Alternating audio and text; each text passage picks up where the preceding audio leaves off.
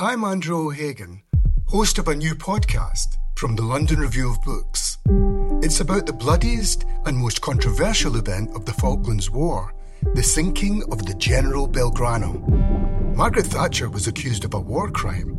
The truth would only emerge in the pages of a private diary. This is the Belgrano Diary. Listen wherever you get your podcasts. Twice, twice,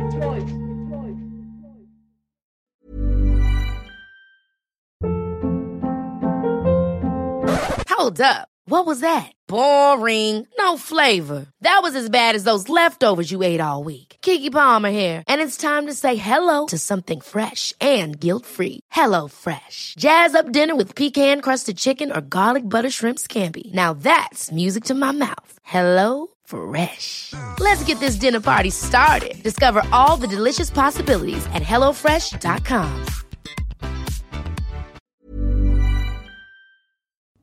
Welcome to the London Review Bookshop podcast. To find out about our upcoming events, visit londonreviewbookshop.co.uk forward slash events. We can shuffle if we need to. Are these on? I think they're on. Um, is it? Yeah. I think so, yeah. Sounds good. Um, so I feel like a lot of people here will know about your career as a musician, but maybe not so much about a writer because this is the, uh, as a writer because this is the first time you've been published here. Mm. I wondered whether the intention was always to be one or the other, or whether one kind of overtook the other. How the two kind of have worked in tandem. Well, when I was younger, I wanted to write, so I didn't even know that I could be a musician. And I just have to also say that sorry for looking so stupid. Uh, there is a reason why I'm sitting in this funny position, but that has nothing to do with writing, though. Um, when I when I was younger, I didn't think of music as something I could do at all. Um, so I always wanted to be a writer, and I think I still felt that way when this book came out originally in 2009. It was like it really felt like the first real thing I did mm-hmm. because it was part of my sort of the, the the vision I'd had for something creative for myself when I was very young. Um, music was something that was like a an unnecessary bonus, mm-hmm. um, which is also maybe why it was so much easier for me to do music because then it didn't feel like such a struggle. It was just something that happened accidentally almost. When you talk about music not feeling possible when you were younger, was it something you wanted that was out of reach or just something that you never entertained the thought of? I don't think I knew how you could be a musician, and I also don't think that I saw myself as somebody who could be a musician because I wasn't really interested in instruments.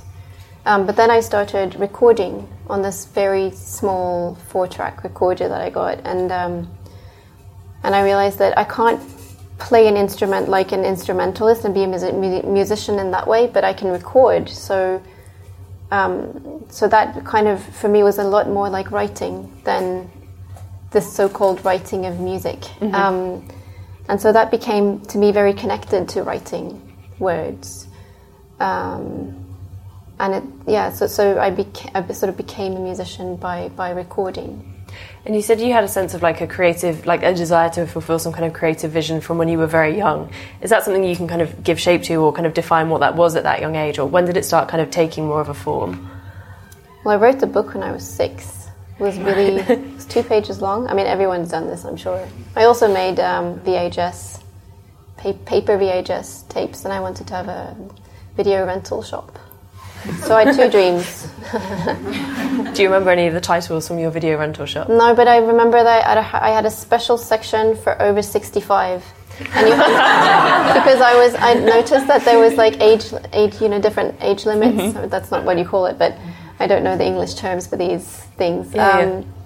So I decided that oh, it shouldn't stop at 18. Why? Why stop there? You know, you could have like 70. Was it things that were restricted for 65 plus, or you had to be 65 to watch them? You had to be 65 plus to watch them. Yeah. Do you have a sense of what content was in those imaginary films? I think a lot of swimming, which which would probably be good for me right now, also mm-hmm. my back.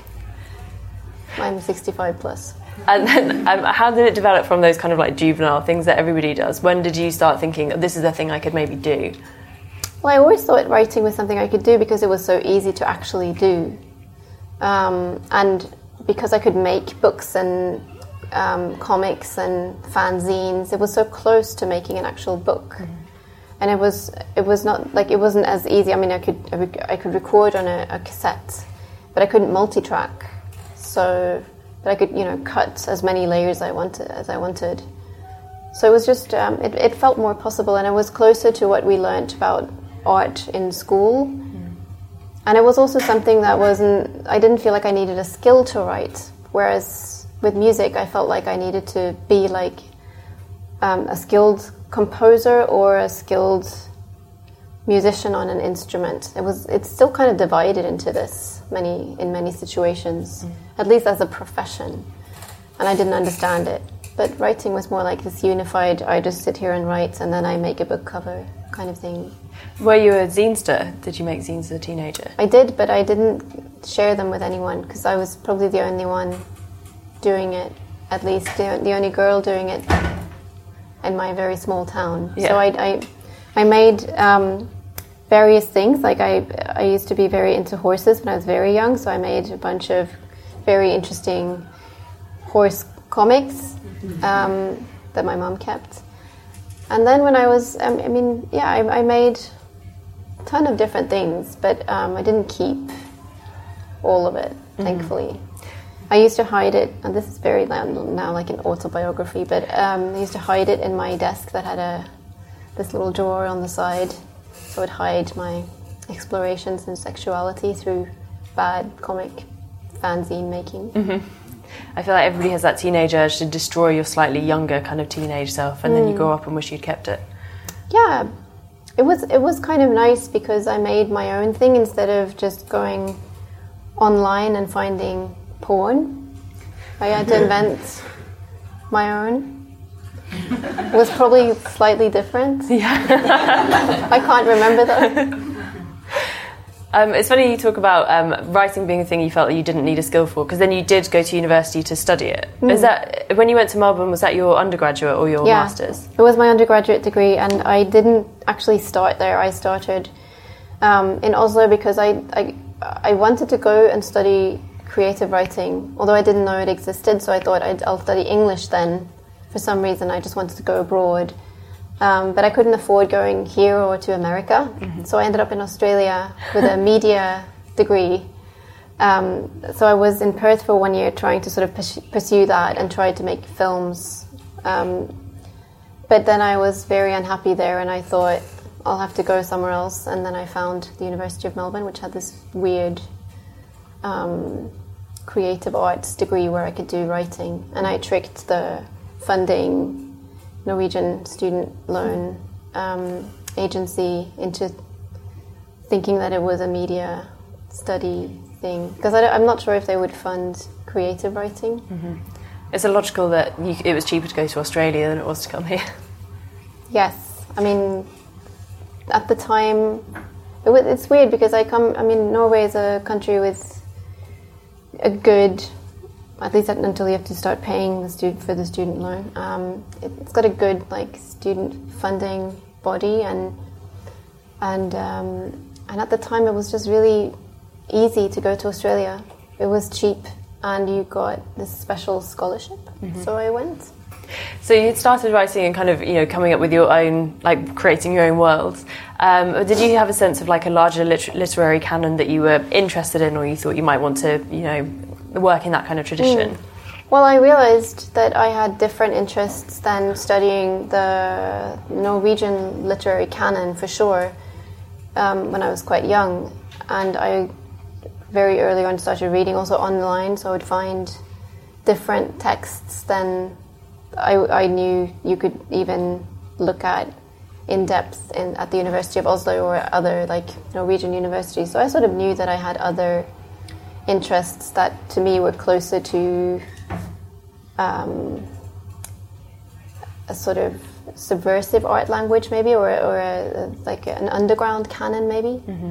Who was that at the time? Because I guess what was underground then is probably quite overground now. Oh yeah, no, it wasn't very underground, but it was my idea of it. I think, I guess. So it would be anything from Story of the Eye because I found it on the internet, to um, to stuff that is very um, to stuff that is very sort of modernist classics here, but maybe not so much in Norway. Um, so it would be anything from Joyce to now I'm trying to remember things. But but it would be a lot of pretty mainstream stuff, but maybe a little little tougher than the what you would generally read, I guess. Well, um, is, it's obviously really broad, but is there a way you could characterise the kind of thing that you would read in nor- growing up as a young person in Oslo? Well, The thing you didn't relate to. what I was um, now I'm just trying to remember. See, I I also read. I mean, I read things that I didn't really understand what was. At some point, I started reading a lot of plays, and but I wasn't so interested in Norwegian. I mean, I, would- I basically I wasn't interested in um, agreeing with the Norwegian canon, so I would try as much as I could to avoid like Hamsun and Ibsen. Um, and I would rather read. I remember I read Ionesco, Yeah. and I remember I read Beckett plays, and and um, that to me just seemed like a way out. and then yeah, from from there I went to other things, and then in Australia I just realized that there was at, at least where I was studying there was a much wider um, or a much more open sort of idea of genre. So I got to read um, in some subjects very standard fiction stuff. I would I would study like Hemingway short stories, um, but then I would also read Anne Carson and get an understanding of of um, literature that really jumped or didn't care so much of about genre or didn't care so much. I mean that that's maybe putting it very simply, but but also literature that didn't care so much about whether it was slightly academic or not, or whether it was mixing um, autobiography, essay, and fiction into one. So it all led to Chris Kraus, but I didn't read her until um, 12 years later. Yeah, I was going to say I was going to get to this, but like, how did you feel then when you found Chris Kraus like 12 years later? It kind of seems like the kind of thing you were always searching for. I felt a bit like the, the same way as I did when I discovered um, this Norwegian um, jazz singer Karin Krog, who um, released some really sort of out there albums in the late 60s and 70s. Um, it was just something that made me think that I could do this, and I think that that's how so many people would feel. I mean, that's that's the feeling you get when you uh, people people who who write will have these moments. I guess Uh, everyone will, but but to me that was like um, it was finding a place, like a home for actual thinking, rather than trying to fit into something. But I, by that time, I'd written this book and struggled through that.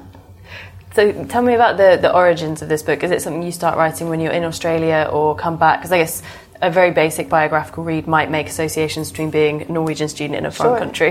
Yeah, yeah, and there's definitely um, big parallels, like especially the the this kind of general um, narrative of being a student, uh, overseas student. Uh, was definitely I took a lot there from from my own sort of arrival in different places I've been. Um, I was lucky enough to arrive three times in a new place to study, so I had a bit. I could spread it out.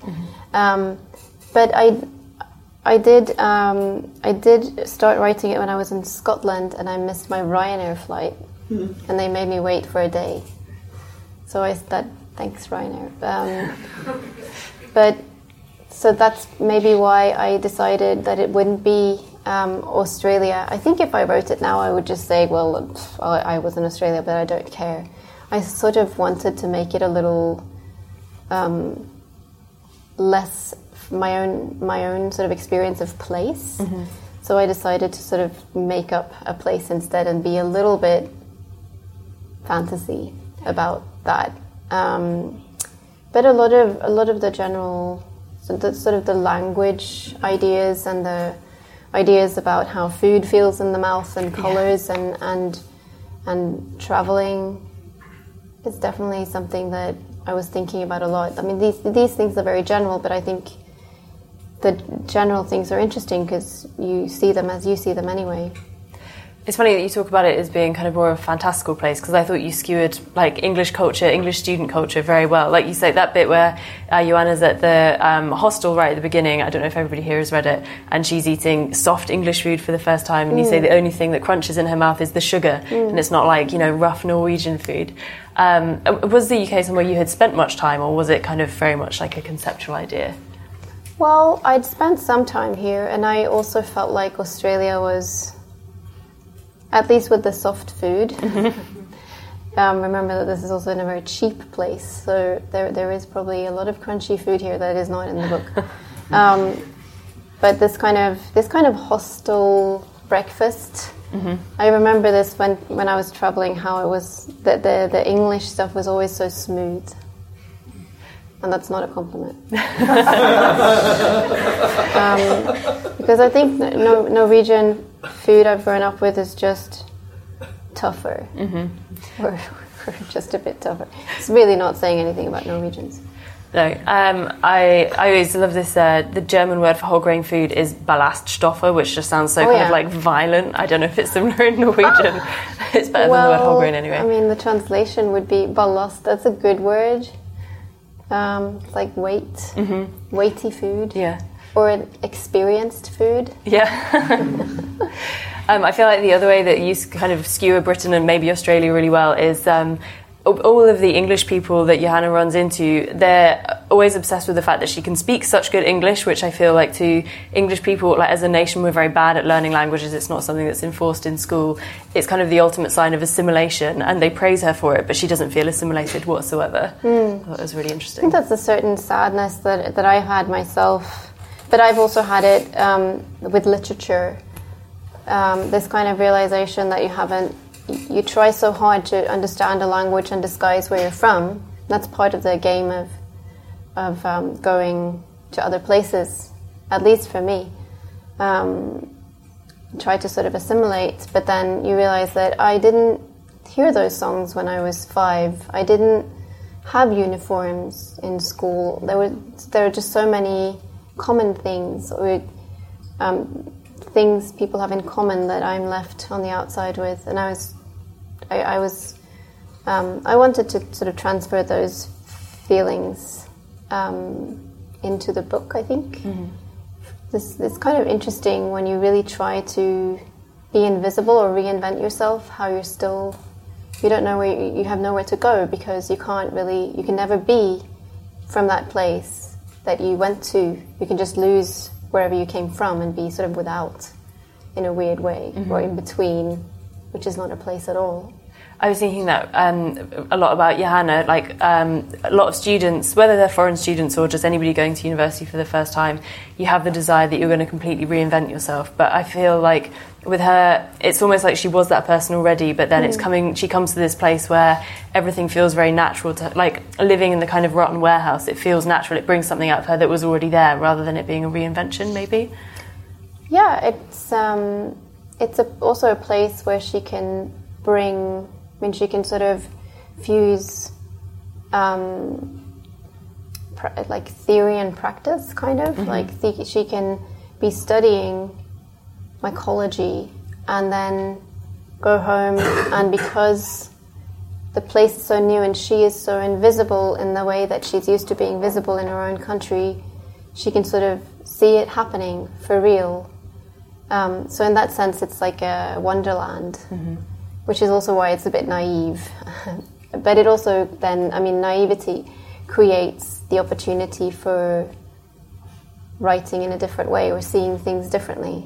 So it, it, it isn't always like a, I mean, it's definitely, at, at this time I was writing, I was also very, very, um, I just remember finding these old, um, these old sort of homemade press releases that I made for labels when I sent out demos to labels in like 2004.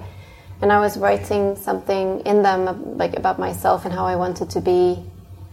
Um, I, I like I, there was something really powerful about being naive, that and I was wanting to take over the world with something really naive.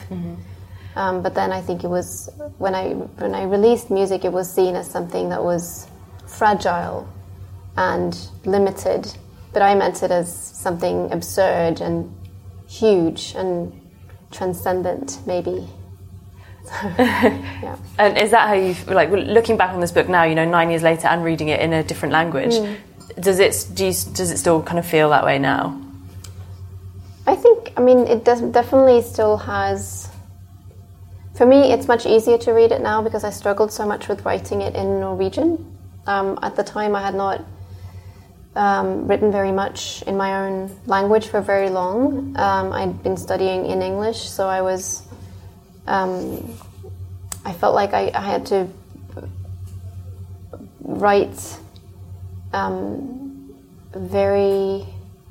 I mean, I couldn't be direct in Norwegian. I had to sort of always think about this architecture of language, like placing things in a room when I wrote. So I, in in many ways, I didn't. I ended up not enjoying the writing process so much.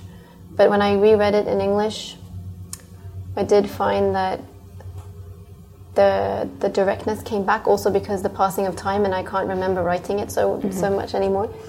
Um, and I think it does have it, it does have that um, sense of being naive but also then being brave about how you see things. This kind of also the naivety which is about being young and just letting things happen mm-hmm. and seeing where they take you and just try to follow and follow with your mind as well. So when things just happen in this um, house that Joe lives in, she just lets it happen. And I guess I was afraid when I wrote the book that it would come across as very passive. But I do see it now as like an opportunity to just see another, like see where language can take you and see where the a different gaze can take you. Um, I, want, I, wanted to get onto that, but um, I wondered if you could talk about the motif of the warehouse. It's such a mm. kind of striking image. It is. I mean, it's a place I've actually lived, and oh, two really? people who live there are here tonight. Uh, but they're not in the book. Don't worry. um, yeah, it's a it's a it's an old brewery, which I, I think that that's something I invented.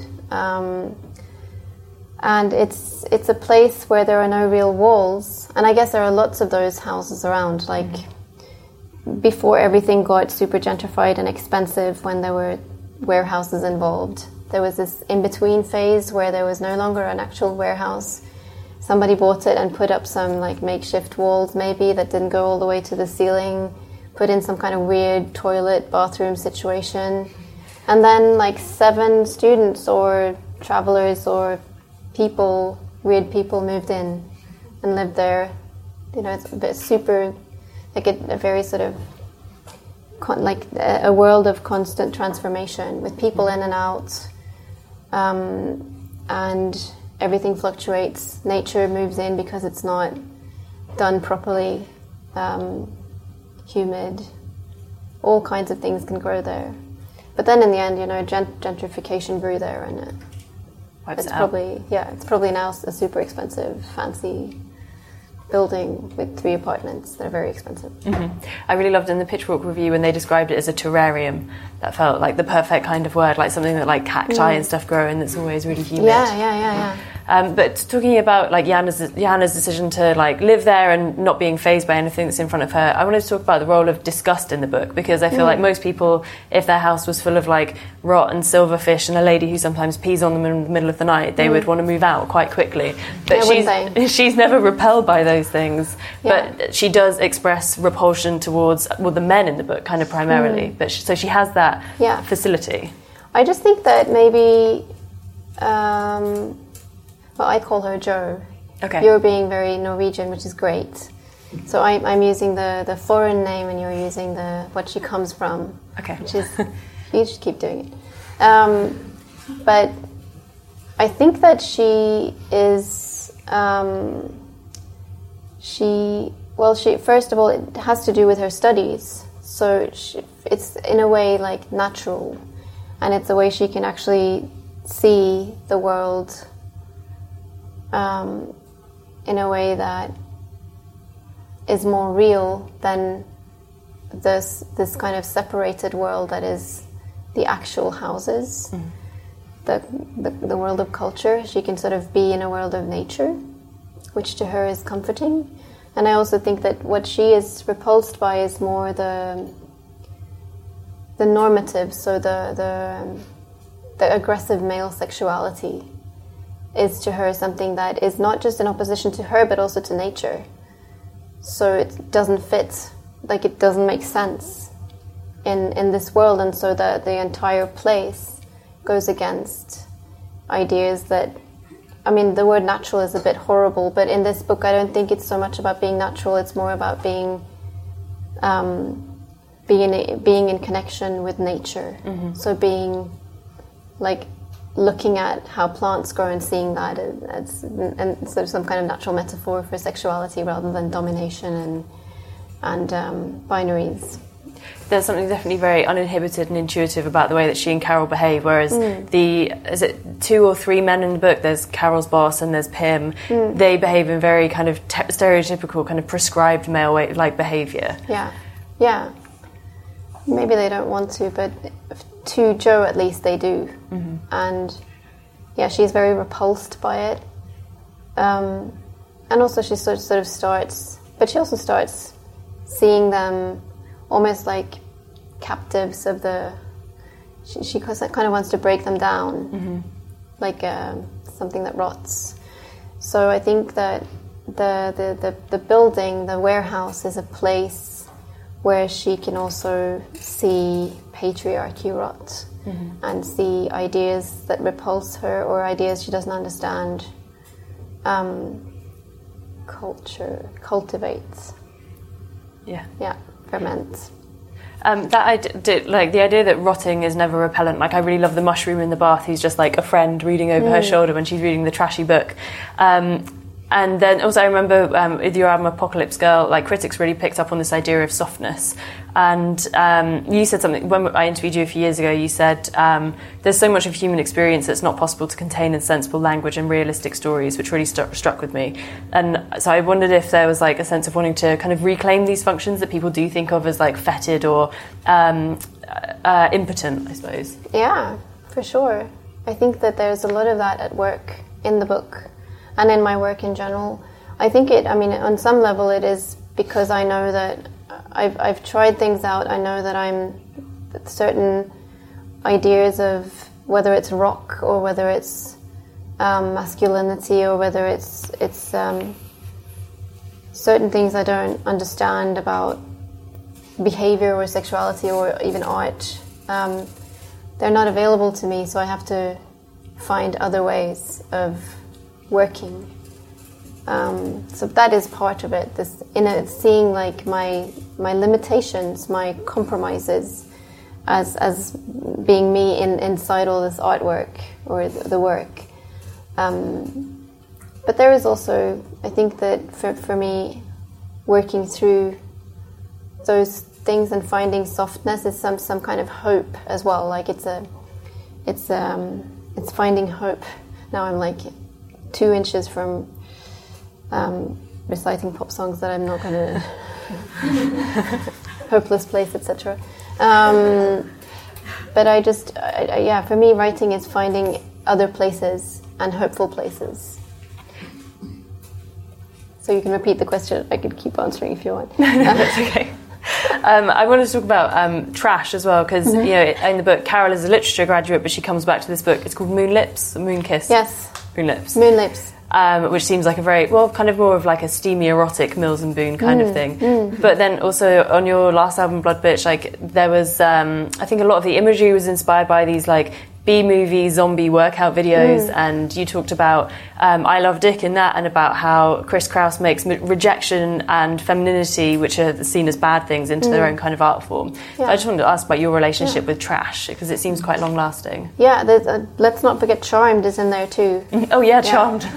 Because I mean, I started writing this in 2005, so uh, now they're making a new version. Um, but I think that my relationship with trash, or whatever it is, um, let's call it trash in the beginning of what I'm saying at least, um, has changed a lot over the years. I remember when I wrote this, I was in a phase where I still thought of it as like guilty pleasures.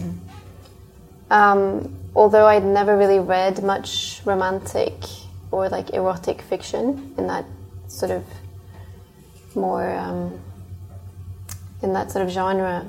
Um, but since I wrote this, I mean, since I wrote this book, it's become less of a sort of return to normality because I think that that's maybe it's symbolizing something in the character Carral, which is like you you, you go for this um, this more kind of generic um, world of art that is that you like that you learn like is canon that is good writing if you're a literature student mm. and then you give it up later on and you become a yoga teacher or like it's something completely different or you start just reading for other reasons and maybe getting into what we call, would call trash um, but it's just a different sort of attraction to art or to words um, I think, though, that in this book it's also a little bit about um,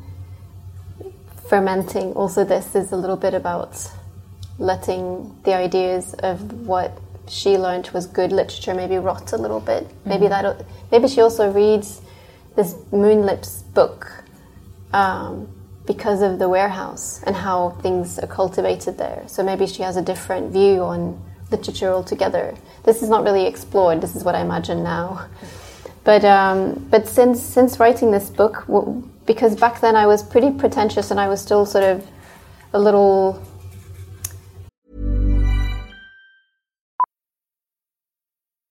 Millions of people have lost weight with personalized plans from Noom, like Evan, who can't stand salads and still lost fifty pounds. Salads, generally, for most people, are the easy button, right? For me, that wasn't an option. I never really was a salad guy. That's just not who I am. But Noom worked for me. Get your personalized plan today at Noom.com. Real Noom user compensated to provide their story. In four weeks, the typical Noom user can expect to lose one to two pounds per week. Individual results may vary. Hold up. What was that? Boring. No flavor. That was as bad as those leftovers you ate all week. Keke Palmer here, and it's time to say hello to something fresh and guilt-free. Hello Fresh. Jazz up dinner with pecan-crusted chicken or garlic butter shrimp scampi. Now that's music to my mouth. Hello Fresh. Let's get this dinner party started. Discover all the delicious possibilities at hellofresh.com. um, a kind of avoiding, but also having this love hate relationship to, you know, watching TV in general or like series or being drawn into romantic comedies or whatever. Um, since then, I've I've been quite. I've I've worked with different things and sort of realized that um, I'm really interested in sort of being led by what I'm drawn to. Yeah. So so I've I've ended up with um, a little bit of an easier uh, or more nuanced relationship to a lot of things that I might have considered trash earlier on in my life. I've been, um, and that's also something like when I say that I really enjoyed Chris Kraus, like it felt like coming home. It also felt like, ah, I can think now about all these things, both the things I've I always talk about that I like and all the things that I never talk about with other people that I like. Because it's not really about which things you read or see or choose to listen to, it's about how. Mm-hmm. So I've, I've worked with quite a bit of um, erotic cowboy fiction and, and not written it, but I've, I've, I've just really enjoyed, especially putting it into music, like Blood Bitch, also like these um, these sort of failed pieces of horror or B movies, or I just find that you just have to find a different gaze there and see see them for for what they are. These these movies, especially that I kept watching for Blood Bitch, and it kind of changed my view on cinema to watch so many. Um, this was especially Jess Franco movies um, and he's made so many, so I'd got just watched like a hundred of them, maybe or maybe fifty. Let's reduce a little bit. Um, but but it's it's just um, a really interesting thing to look at. A ton of so-called failed art and start to get into why people view them as failed or movie critics move, see them as failed and it's because of the comparisons to ridiculously um, inappropriately other like other other things like comparing a B movie to Citizen Kane. It doesn't make sense. I mean there's no point. Um, but if you still do it then one is going to come out bad and one's com- going to come out good and it sounds a bit like Star Wars. And that's not what criticism should or is about, mm-hmm. like finding the good and the bad and all that stuff. So uh, yeah, I, I, think that working with um, being drawn to things that are not necessarily good products, as, you, as, you, would say, as you wouldn't say, um, is something that has, to me, been like a real eye opener to how you can talk about the world and how you can write. Mm-hmm. It's interesting because I guess on one hand, it's like you're saying you can look at like so-called trash culture and accept it for what it is. But I feel like you know maybe in the last nine years since you've written this book, there's a whole new critical cultural perspective on so-called trash culture, which mm. actually elevates it to something much higher than that. Yeah. You can read 6,000 words about the Kardashian 12 different ways if yeah, you want yeah. to. I read about um, this very good new food show on Netflix. Somebody had written like a 3,000 word essay on why it was good because it was Marxist. And I was like, oh, I thought it was good because it was just about nice food and the lady's nice, but okay. But like, you know, it's interesting. What happens, where does it leave radical art when we praise middlebrow things as being super highbrow? Well, the thing with um, yeah, I, I think about this a lot. And the thing with the the Jess Franco movies is that I, I, I, did find them quite radical because because they were aware of what they could have been if if Franco had had proper equipment and wanted to really go for a big budget. Mm-hmm.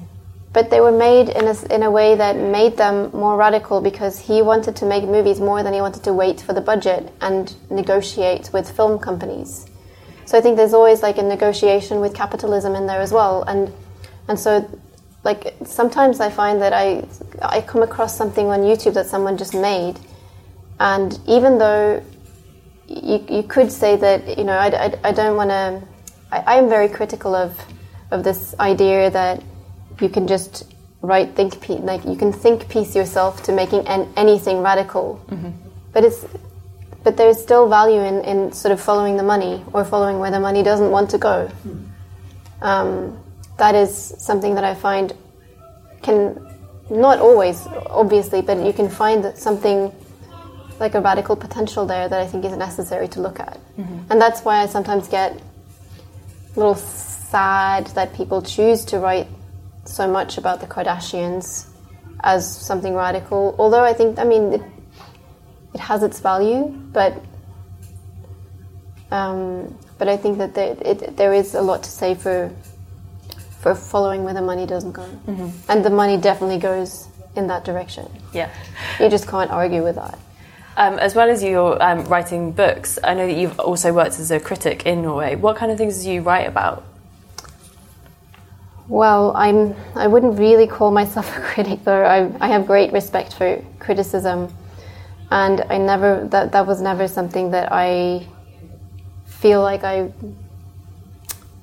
could do very well, but I, I certainly tried. I was writing for a few years. I had a column in a in a newspaper every three weeks, um, and I tried to write about music that nobody else wrote about.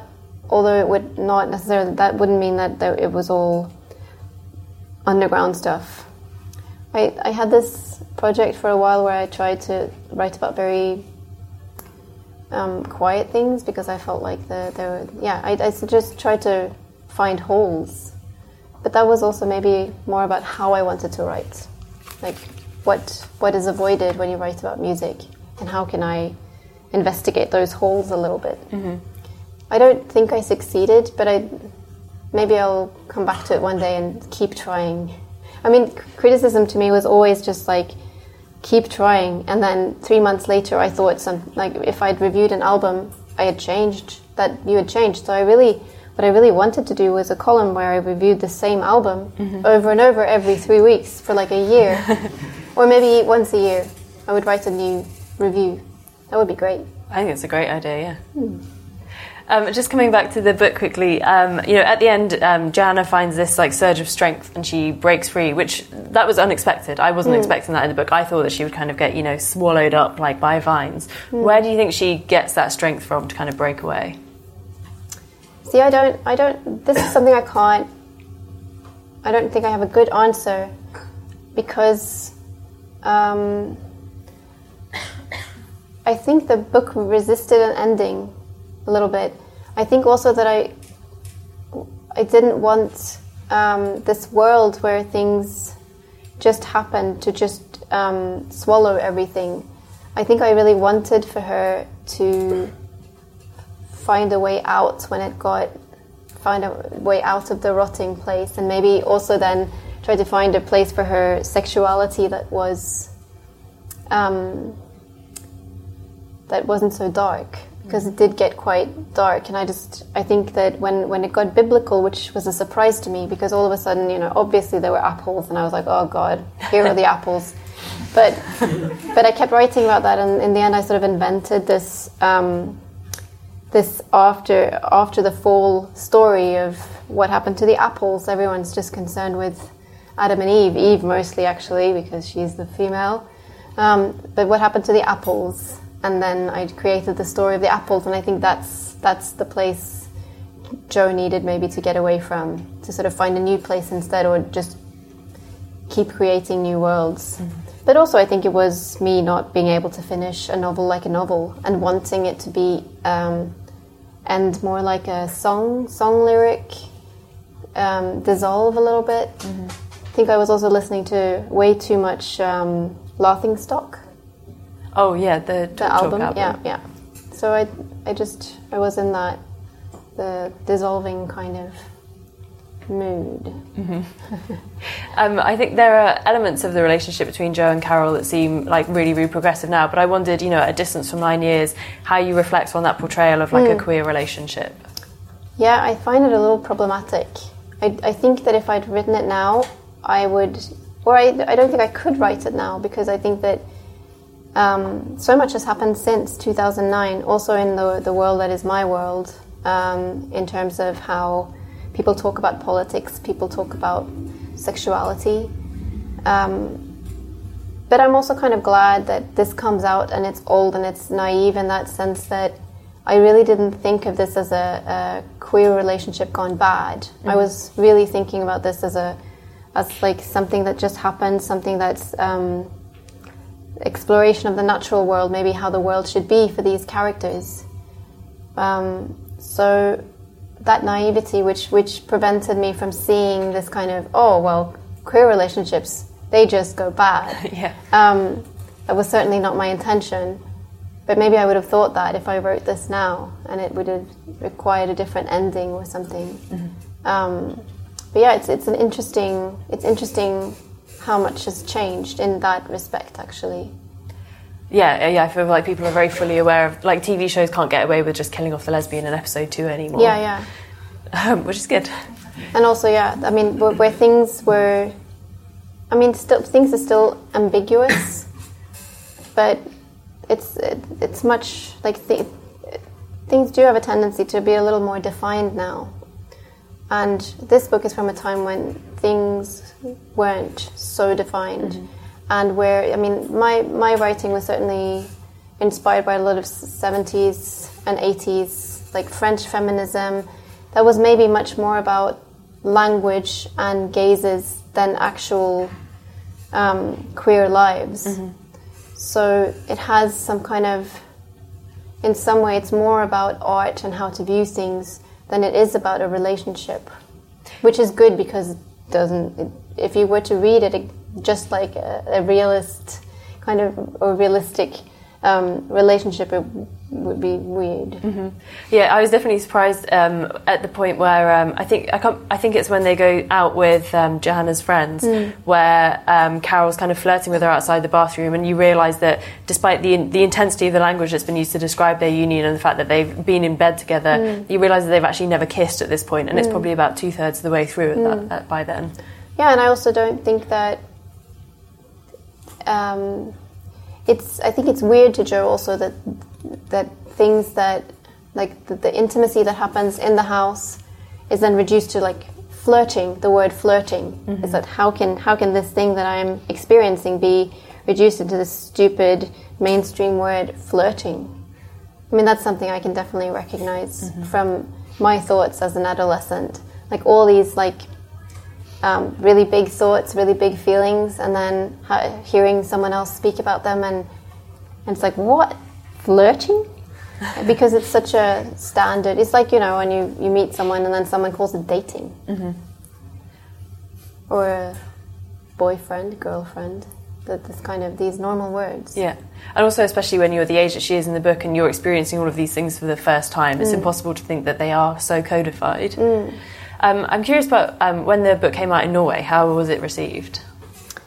So the first review that I got was in a big Norwegian newspaper. I think that I was a little bit known for my music at the time, which was good and bad. Good, I got a bit of press. Bad, people were very skeptical. It's like, oh, you're a model and an actress. It's a little bit like that. So um, the first review I got on my way to when I was I was reading it on my way to a very sort of esteemed, very cool avant-garde poetry festival that I was so thrilled to be invited to, and and after re- reading it, I just wanted to go back home. Um, so it was an interview that I did on one side of the paper, tabloid paper, and then the terrible review was on the other page um, about how nothing happened. So there was no narrative. So I think it was like mixed, mixed criticism.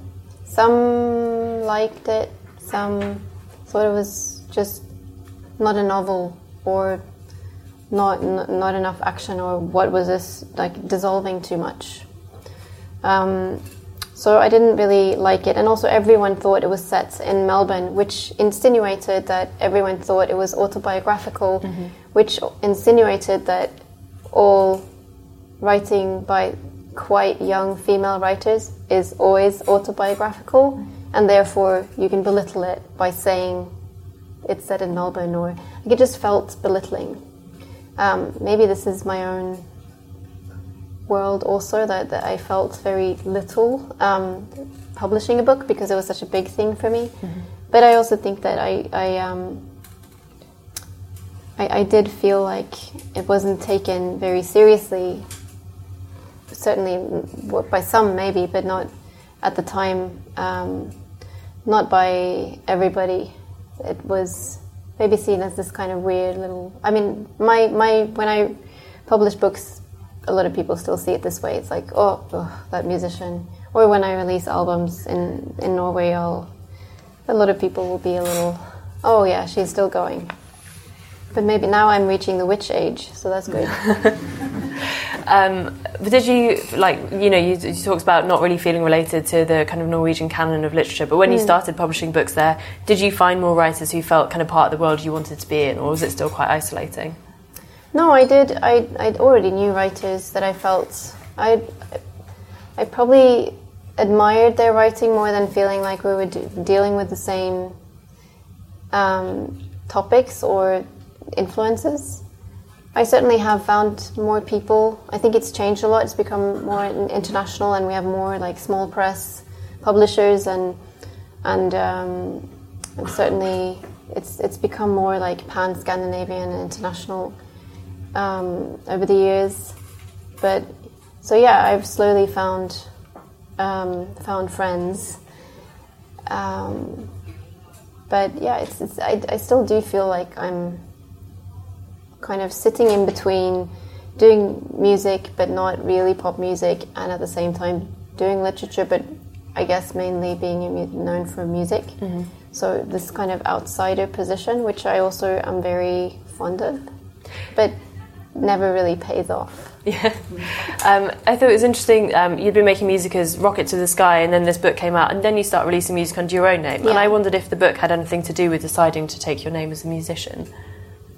Um, I still used the Rocket to the Sky name for a while after the book came out, but I think that I always wanted to change it. So um, publishing a book was probably part of the on on the way to changing from a band name. The funny thing was that my I've I've released two albums as Rocket to the Sky, and they're even more solo albums than anything else I've done. So maybe that was part of the reason why I had a sort of moniker at the time because I felt like such a singer songwriter in in how I worked. I mean, I, I many one album I produced myself, and I was the pretty much the only person playing on it, with a few exceptions. Um, so I guess I had a moniker to sort of bring it out of myself a little bit and keep things separate. But then I just realized that my name will be on books. I didn't want a moniker for for me as a writer or a pseudonym, so I gave it up. And also, I wrote the song called "Rocket to the Sky" when I was 19. So it was really, I, I like changes. I like rituals. So it was a nice ritual to change the name, and it was partly the book for sure. I'm just going to check the time. I don't know how we're doing for the you know bit. Oh, we should um, uh, probably do some audience questions because we've Yeah. been talking for ages. Sorry. Um, so if anybody has one, put your hand up. There's a microphone that will come round. Um, but e- equally, if you don't, I, we can keep going. Don't be shy. It doesn't have to be related to anything we've talked about.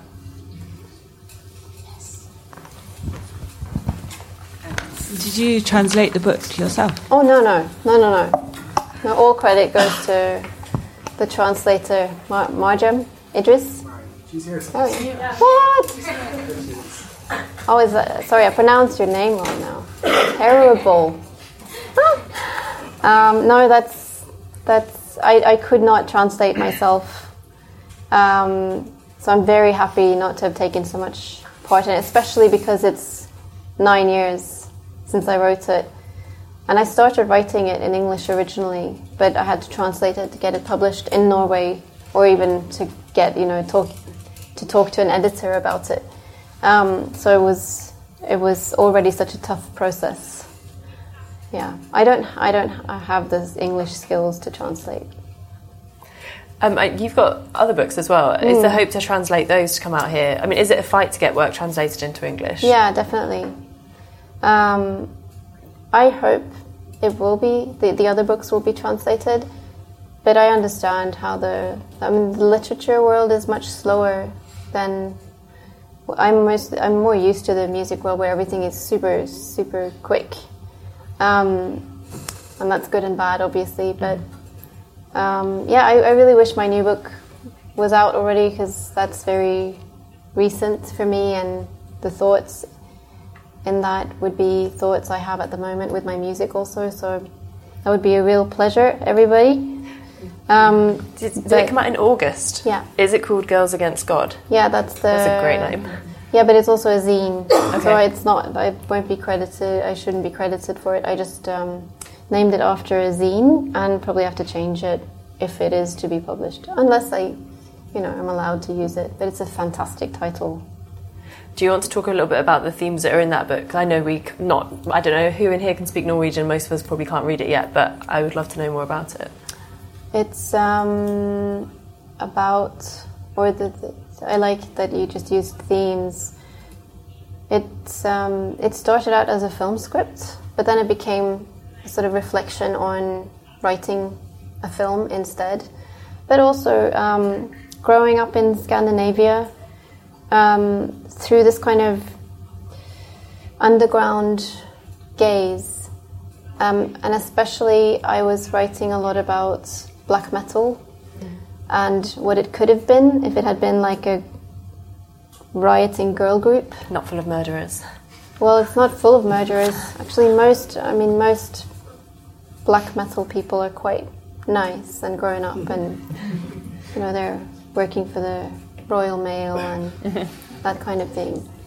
Um, so that, but but the mythology of that, of course, um, reduced something that was like the closest thing Norway got to punk into something that was just like Viking mythology and another, um, yet another patriarchal um, structure of power, I guess, an image of of um, of power. So I wanted to write something where I imagined it to be turned on its head a little bit, or at least torn apart and also fused a bit with ideas of Scandinavia slash Northern Europe and ideas of silence and whiteness and and um, masculinity. Um, does anybody else have a question? Um, are there certain topics that you think you can only address with your writing, whilst others you can only address in your music? I guess you just said that your latest album and your latest book explore similar themes, but do you see like a clear separation in those activities mm. and hmm. what they allow you to explore?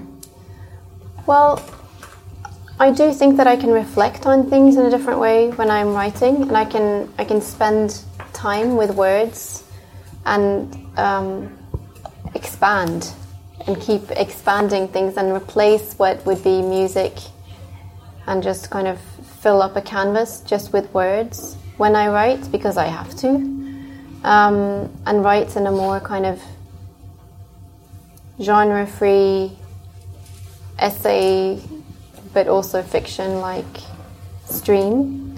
Um, but apart from that, and the experience of writing and rewriting, which I don't have so much with my music because I write very fast when I write music.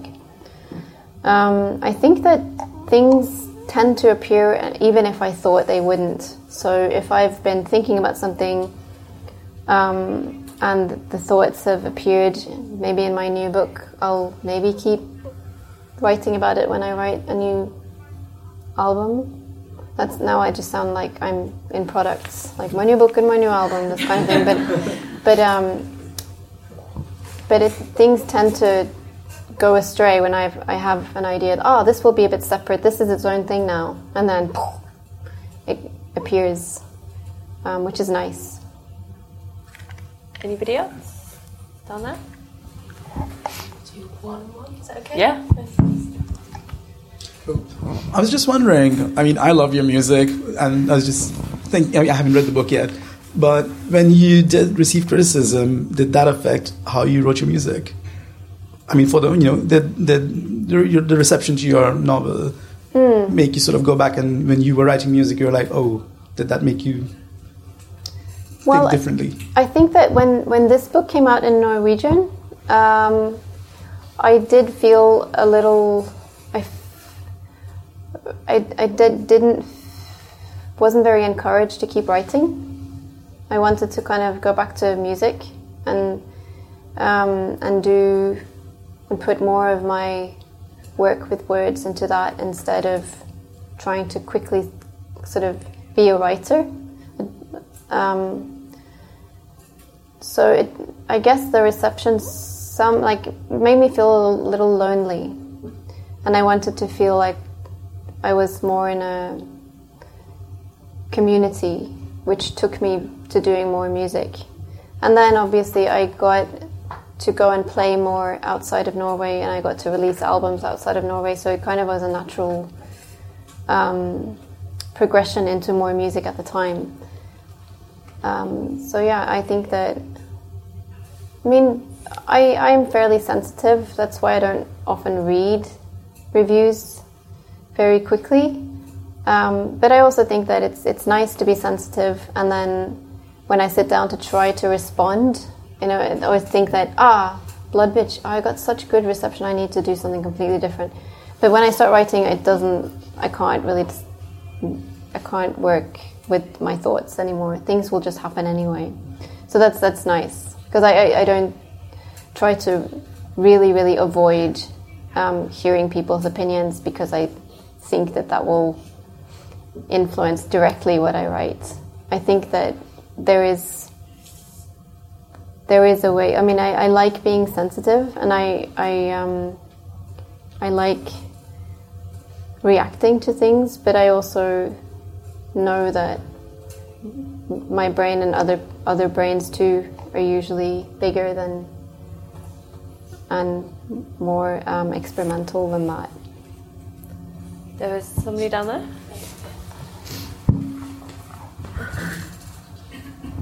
Um, how do you know when it's over, when to stop? Or you said that it dissolved in Paradise Rot.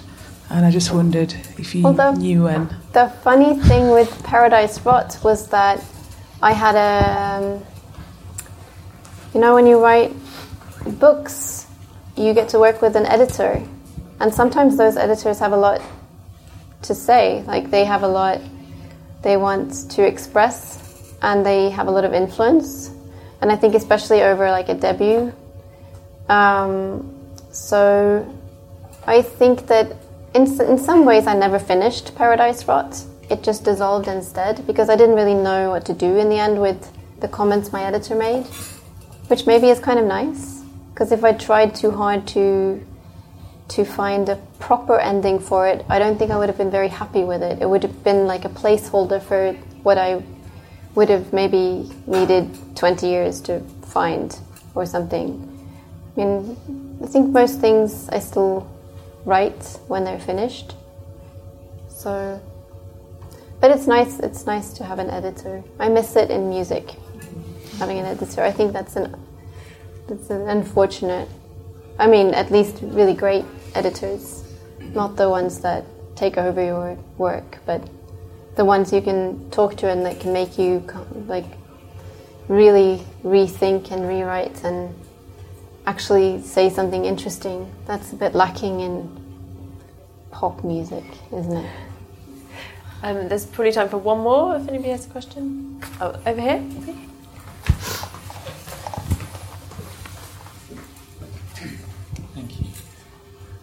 Um, that's really interesting what you say about the book just ending, because of course it's it's cropped up again now in this translation, and I wonder if you can see it having any more afterlife. If, say, you can see it being turned into a film, perhaps in the vein of some of the kind of shitty FX, real and CGI horror films and bloodbaths and that kind of thing. Can you see this on screen having having more of a future again? I can't really. I mean, I don't think anyone would be interested, um, as I am a natural born pessimist. Um, but if anyone were to want to turn it into a film, I think it would have to be. Know, I can't really see it being a lot of CGI. I could sort of imagine it being a made like a cheap effects um, B movie, maybe in 1986. That would be nice. Cronenberg. I could also, when I was reading it, I was thinking it'd make a good graphic novel. I mean, it's just because it's so vivid, all of the textures and stuff That would be more interesting, maybe. Less bad film music, also. yeah. Um, I think that's probably all we have time for, right? Um, thank you all very much for coming. Thank you to Jenny as well. Thank you. And Thanks for listening. To find out more about London Review Bookshop events, visit londonreviewbookshop.co.uk forward slash events. Ever catch yourself eating the same flavorless dinner three days in a row? Dreaming of something better? Well, HelloFresh is your guilt-free dream come true, baby. It's me, Keke Palmer. Let's wake up those taste buds with hot, juicy pecan-crusted chicken or garlic butter shrimp scampi. Mm. Hello Fresh. Stop dreaming of all the delicious possibilities and dig in at HelloFresh.com. Let's get this dinner party started.